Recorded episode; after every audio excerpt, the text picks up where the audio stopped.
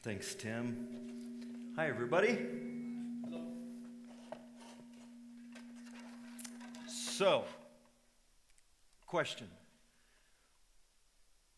Where are you and what are you doing when you feel closest to God?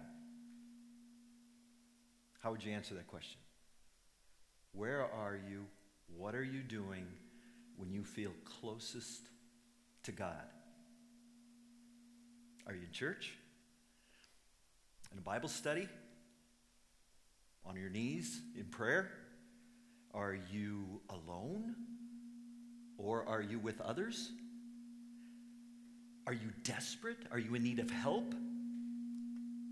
Or feeling good? Full of life? Full of joy? Are you talking? Are you walking? Are you running? Are you sitting? Are you singing? Are you reading? Are you listening? Or just being quiet? Where are you and what are you doing when you feel closest to God? I, I get a sense of God's presence when I read the Bible, uh, when I listen, and when I learn and grow with others. Uh, I often feel God's presence when I hold one of my grandkids, when I kiss my wife, or hug a friend.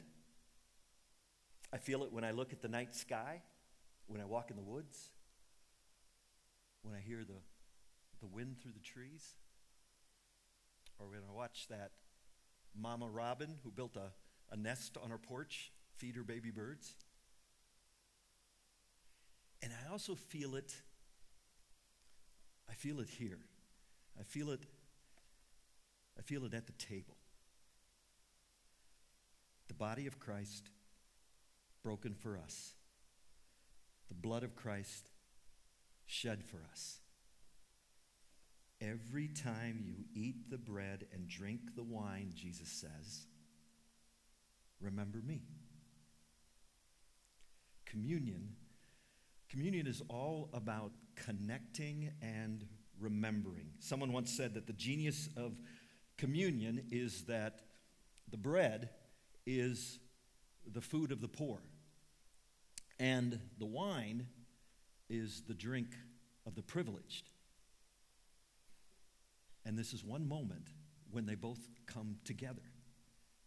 And every time we see these two together, it is a reminder of what we share as people rather than what separates us and divides us. In our tradition, we take communion in church uh, about every month or so. We pass a plate of bread and tiny cups of juice, something that we're going to do a little bit later on. And the taste of the grape juice just always reminds me of church. Just always, because it's the only place in my lifetime that I ever drank grape juice. We also celebrate communion in less formal places, like, uh, like at a retreat or a mission trip or a camp. My wife and I actually took communion with our family and our friends the night before we got married at our rehearsal dinner. Starting during the pandemic, we encouraged people who would follow our live stream on Sunday mornings, we encouraged them to take communion with us from their home. Just find some bread, find some juice, some wine, something to drink, and join us. I believe that that the bread and the wine are for all of us, for every person. An invitation from God to believe and to belong. And I believe it's I believe it's to be torn and handled, chewed and gulped. And I believe we can practice the sacrament of communion anywhere and at any time. And I believe that Jesus asked for all of us to remember him during the breaking of the bread and the drinking of the wine every time, every meal, every day, no matter where we are, no matter who we are, and no matter what we've done. Eugene Peterson said this To eyes that see, every bush is a burning bush. To those of us who believe, that all of life is holy. every bite of food, every sip of drink can be communion. Remembering, celebrating, an invitation to be blessed by God's presence and by God's goodness right here and now. So, can you see it? Are you even looking? Can you hear it?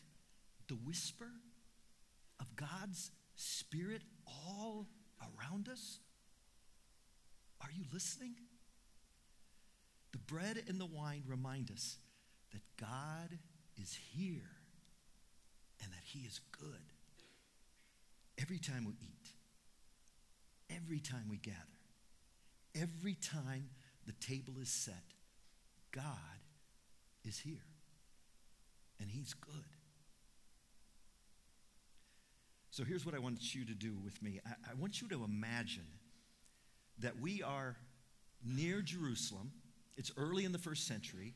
It's late afternoon, and we are walking the road into Jerusalem with Jesus' disciples. And it's the Thursday of Holy Week. And man, what a week it's been. It, started last Sunday. Remember that, that crazy parade that Jesus led us on, riding a donkey in the front? I mean, it was amazing. And then there was that scene in the temple when Jesus did that thing with the tables, you know, he kind of flipped them over. Oh, he was so mad. And he really shook things up. Every night we slept outside the city, and then in the morning we would return, and there would always be some kind of drama. One day there were these confrontations with the conservative religious scholars, and then the next day, more controversy with a group of progressive religious leaders. And through this whole time, Jesus has been saying things. He's been issuing these, uh, these dire warnings about the fate of the temple, which really upset a lot of people because the temple is like the center of their whole world. And then earlier today, he sends off Peter and John and he tells them, Go look for a guy carrying a jug of water. And I guess that's the guy who's going to let us celebrate Passover tonight in his guest room. I mean, how does Jesus even do these things? You see, every Passover, Jews remember that one night, that night before our ancestors were freed from slavery in Egypt. And every element that's a part of the Passover meal, um, things like the bitter herbs and the unleavened bread and the, the lamb and the fruit and the cup of wine, all of these things have a very special, specific meaning that's tied into that, that liberation story out of Egypt. But tonight, at this Passover with Jesus, this time, the focus isn't on the distant past. It's on the present and it's on what's going to happen. Jesus doesn't draw our attention to the lamb like we usually do, but instead to this simple loaf of bread and this cup of wine.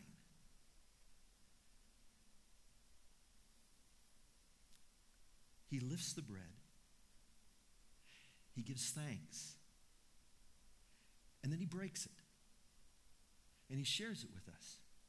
And he says, This is my body given for you. Do this in remembrance of me. And, and then he lifts the cup of wine. And he says, This cup is the new covenant by my blood, which is poured out for you for the forgiveness of sins. And he adds, Whenever you take this bread and drink from this cup, do so in memory of me. I have to admit, our, our first reaction to this whole thing is, is shock.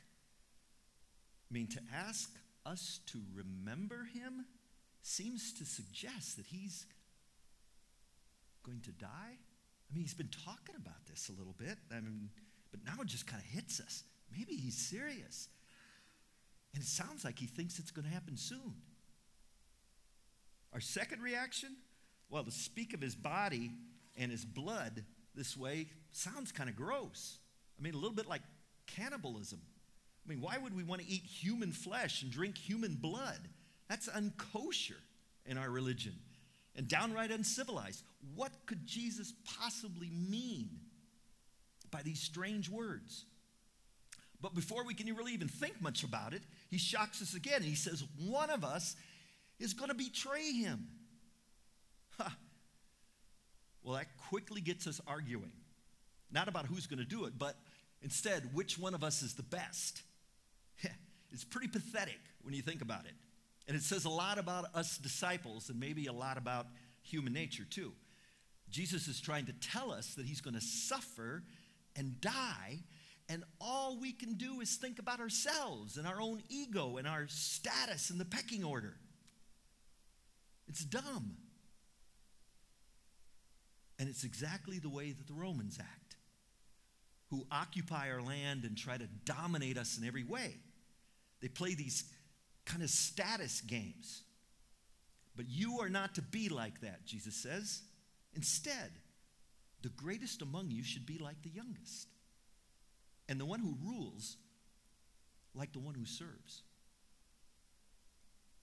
And years from now, when the fourth Gospel of John tells the story, it'll make this whole theme of service the focus of this whole night. John doesn't even include the bread and wine in Jesus' words. It'll put center stage that dramatic moment when Jesus strips off his normal clothes, puts a towel around his waist, he pours water into a basin, stoops down like a servant, and he washes the dust from our feet one by one. When he finishes, he explains that he did this to give us an example an example of humble service, not domination. And he wants us to imitate it. And later, after the meal, he'll invite us to serve one another as I have served you, and to love one another as I have loved you. You know, the original Passover remembered one kind of liberation, that liberation from slavery in Egypt. But this communion meal suggests another form of liberation liberation from playing the shame games of rivalry and competition and pecking order and domination and comparison to reach the top of the pyramid of pride. And if the first Passover gets people out from under the heel of the slave master, this communion meal leads people out of the desire to be a slave master in the first place. This meal celebrates a new way of being alive a way of service, a way of belonging, of friendship, of humility, of self giving, of being blessed, broken, and given for the well being of others. It's, uh, it's pretty predictable, I guess, to see how us disciples completely miss the point. And we turn this holy meal into an argument, a contest for who will be the greatest, who will have the most status at the table, who, and who will be excluded. But in spite of our anxiety and rivalry, Jesus, the patient teacher, Jesus, the humble servant, Jesus, the gracious giver, Jesus sets an example of humble service. And in that context, he asks us to remember him. Not primarily for his great miracles, not primarily for his brilliant teaching, but primarily for this that he gives himself like food for us. His body broken like bread, his blood shed like wine, poured out like wine he gives himself like food for us and for the whole world. Have you ever noticed how we use God to help us scramble to the top of the pyramid where we can dominate others? We even try to enlist God to condemn those we want to condemn and exclude those who we want to exclude, and worse. But God isn't willing to be domesticated into a little tribal deity on a leash who we can sic him on our command. While we plot ways to use God to get blessings for ourselves, God stays focused on the big picture of blessing a broken world. God isn't a tribal deity of one group of chosen people. God is not for us and against everyone else. God is for us and He's for them. God loves everyone, everywhere, all the time, no exceptions. Here's what Brian McLaren wrote True faith is a quest for goodness. True faith isn't a deal where we use God to get the inside tract or a special advantage or a secret magic formula for success. It isn't a mark of superiority or exclusivity. True faith is about joining God in God's love for everyone. It's about seeking goodness with others, not at the expense of others. True faith is seeing a bigger table in which we're all connected, all included, all loved, all blessed. True faith brings us back down to earth into communion and community with others and with all creation. And sadly, for, for many of us, faith has been reduced to a list. Maybe it's a, a list of beliefs, you know, ideas and statements that we have to memorize and, and sign off on if we want to get blessed, at least. Or maybe it's a list of do's and don'ts, uh, rituals and rules that we have to perform to earn the status of being blessed. No. True faith is simply trusting God's promise of being blessed to be a blessing. It's not about being religious or being reformed or being Lutheran or being American. It's about being free and alive. If you scramble over others to achieve your goal, that's not being free and alive. If you harm others to acquire your desires. That is not being free and alive. And if you hoard your blessings while others suffer in need, that's certainly not being free and alive. Being free and alive comes when we receive blessings and then become a blessing to others. It's not a blessing racket figuring out how to plot prosperity for me and my tribe. It's a blessing economy where God plots goodness for all. And when we lose faith, when we doubt, and we will, God will always remain. Through our mistakes and failures, we keep learning and growing, discovering more and more of God's desire to fill us up with blessings so they can overflow into the lives of other people. All right, let's go back to, to that Passover night with Jesus and his friends. After the Passover meal, after Jesus, Jesus went to the garden to pray, after his disciples fell asleep, after Judas came to betray Jesus with a kiss, after Peter pulled out his sword and Jesus told him to put it away, after Jesus was taken into custody, after his friends all ran away, Jesus was then whipped. He was lashed 39 times, one short of 40, which was a death sentence. So while we share in communion together tonight, in just a little bit, we're going to listen to 39 sayings from Jesus. 39 things that he said to his friends that night. And as we listen, you're invited to the communion table. Eat the bread, Jesus' broken body. Drink the cup, Jesus' shed blood. Remember and celebrate that Jesus conquered sin and death for all people, including you. Jesus welcomes all people to the table, a place of communion and community with God and with others.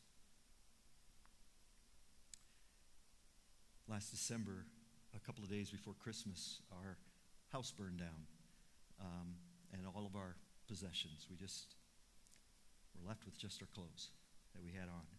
Um, and we just moved into a new house. So we're getting to the end of the story, at least to another chapter, which we're really grateful for. But one of the things we don't have yet is in our house is a table. Um, we don't have a kitchen table. It's coming. We don't know where it is, but it's coming. Um, so we're missing a kitchen table, and we also are missing a big table that our whole family can get around. And I told my wife, I said, Deb, I'm going to make a table. Next year, maybe in the spring, I'm going to build a table. And she said, Well, that's fine, but just make sure it's big enough for all of us. Um, that's 10. There's 10 in our family. I don't know if there's going to be more or not, but right now it's 10. So uh, that's what I'm shooting for. I want a big table that our whole family can get around. So imagine how big is God's table? It's bigger than this. How big is it? How big does it need to be for all people to fit around the table? All of us, and so, so many more. And you are welcome at that table. You don't need to be a member somewhere. You don't need to have said or done something first. You don't need to know or understand everything. All we ask is that you're just on the journey. You know, this journey of faith, you're walking towards God. You may be at the beginning of the journey, or maybe you've been walking this journey for years. You're all welcome, wherever you are. And if you choose not to participate, that's okay too. No pressure. And here's how it's going to work the servers will after a little bit, we'll start serving the plates plates of bread and juice. And it works best if you take the plate and then pass it to the next person and then reach and get your cup of juice and bread. So you got both hands. And then that person will pass and then they'll, you'll figure it out. You're, you're smart. So take your time. Listen to the words of Jesus as you sit, as you remember, and as we celebrate God's grace and God's love together as we should. And one last thing, and maybe this is even more important than everything I've said.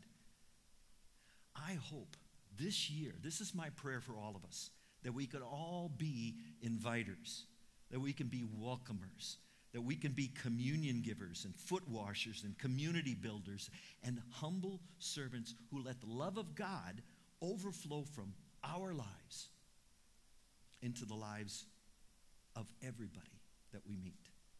That's my prayer. I hope you'll join me in praying about that for this school year. Okay, I'm going to say a prayer. Tim's going to provide a little music, have a couple readers, share some of Jesus' words, and then the plates will be passed. Let's pray together.